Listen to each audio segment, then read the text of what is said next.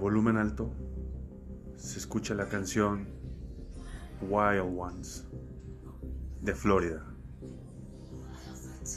Lara cantaba la canción mientras se duchaba con agua fría, moviéndose de un lado a otro al ritmo de la canción sin despegar los pies del suelo para no resbalarse.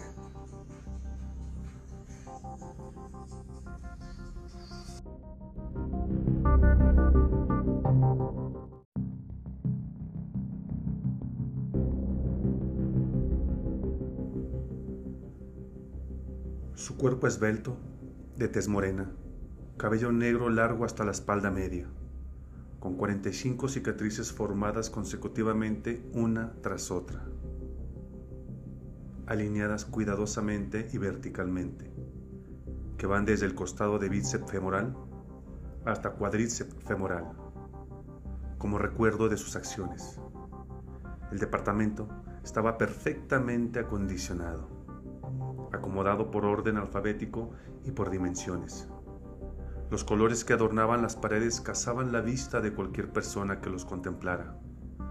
Eran colores vivos, rojos, verdes, azules, morados.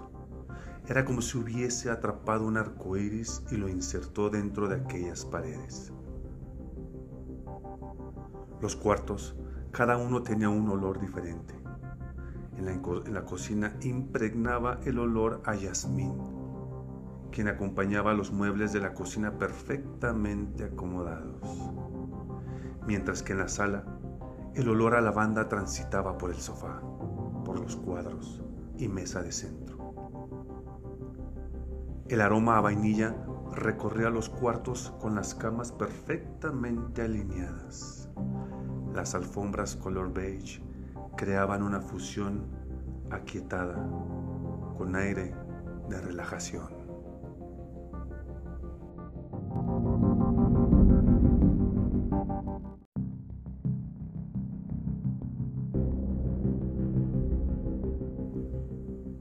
Lara se sienta en la esquina de su cama, aún mojada, y con la toalla cubriendo su cuerpo, como si la abrazara fuertemente.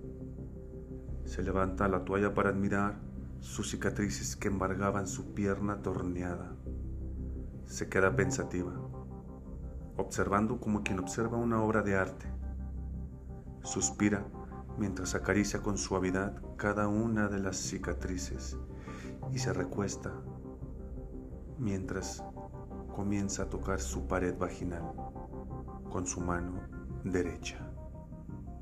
Poco a poco la desliza y con su dedo medio toca lentamente la entrada superior de su vagina para llevarla al sendero de la felicidad.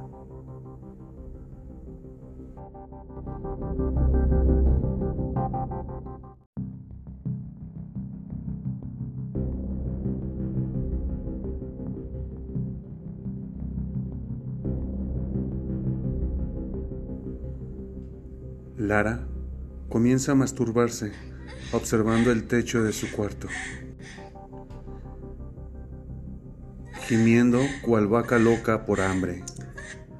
Mueve su cadera como si quisiera montar un caballo salvaje, trasladándose a otro mundo surrealista, pero al mismo tiempo real. Viendo esas fotografías postradas en el techo, anunciando unas escenas escalofriantes asquerosas, llenas de sangre, de cuerpos sin vida, captados por la cámara, permanecientes de una eternidad insaciable, haciendo efímero la escena. La sensación al éxtasis crece más y más. El deseo fugaz de venirse se aproxima. Se pega su mirada en un cuerpo con extremidades perdidas Solo se nota el torso, la cabeza y una mano pegadas a él. Una herida que va desde el inicio del cuello hasta el ombligo, dejando ver los intestinos y huesos que celosamente guardaba. Aquel cuerpo y eran expuestos de manera grotesca. Eso la excitaba más, la ponía en un trance sexual motivado por las imágenes, los recuerdos.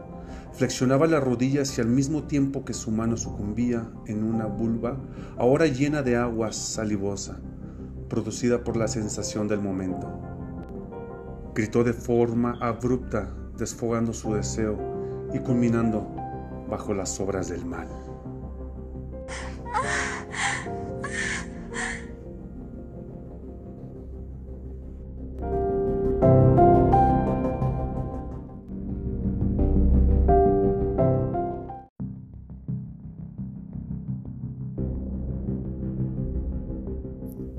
Este podcast es una grabación independiente. Si te gusta, ayúdanos a compartir.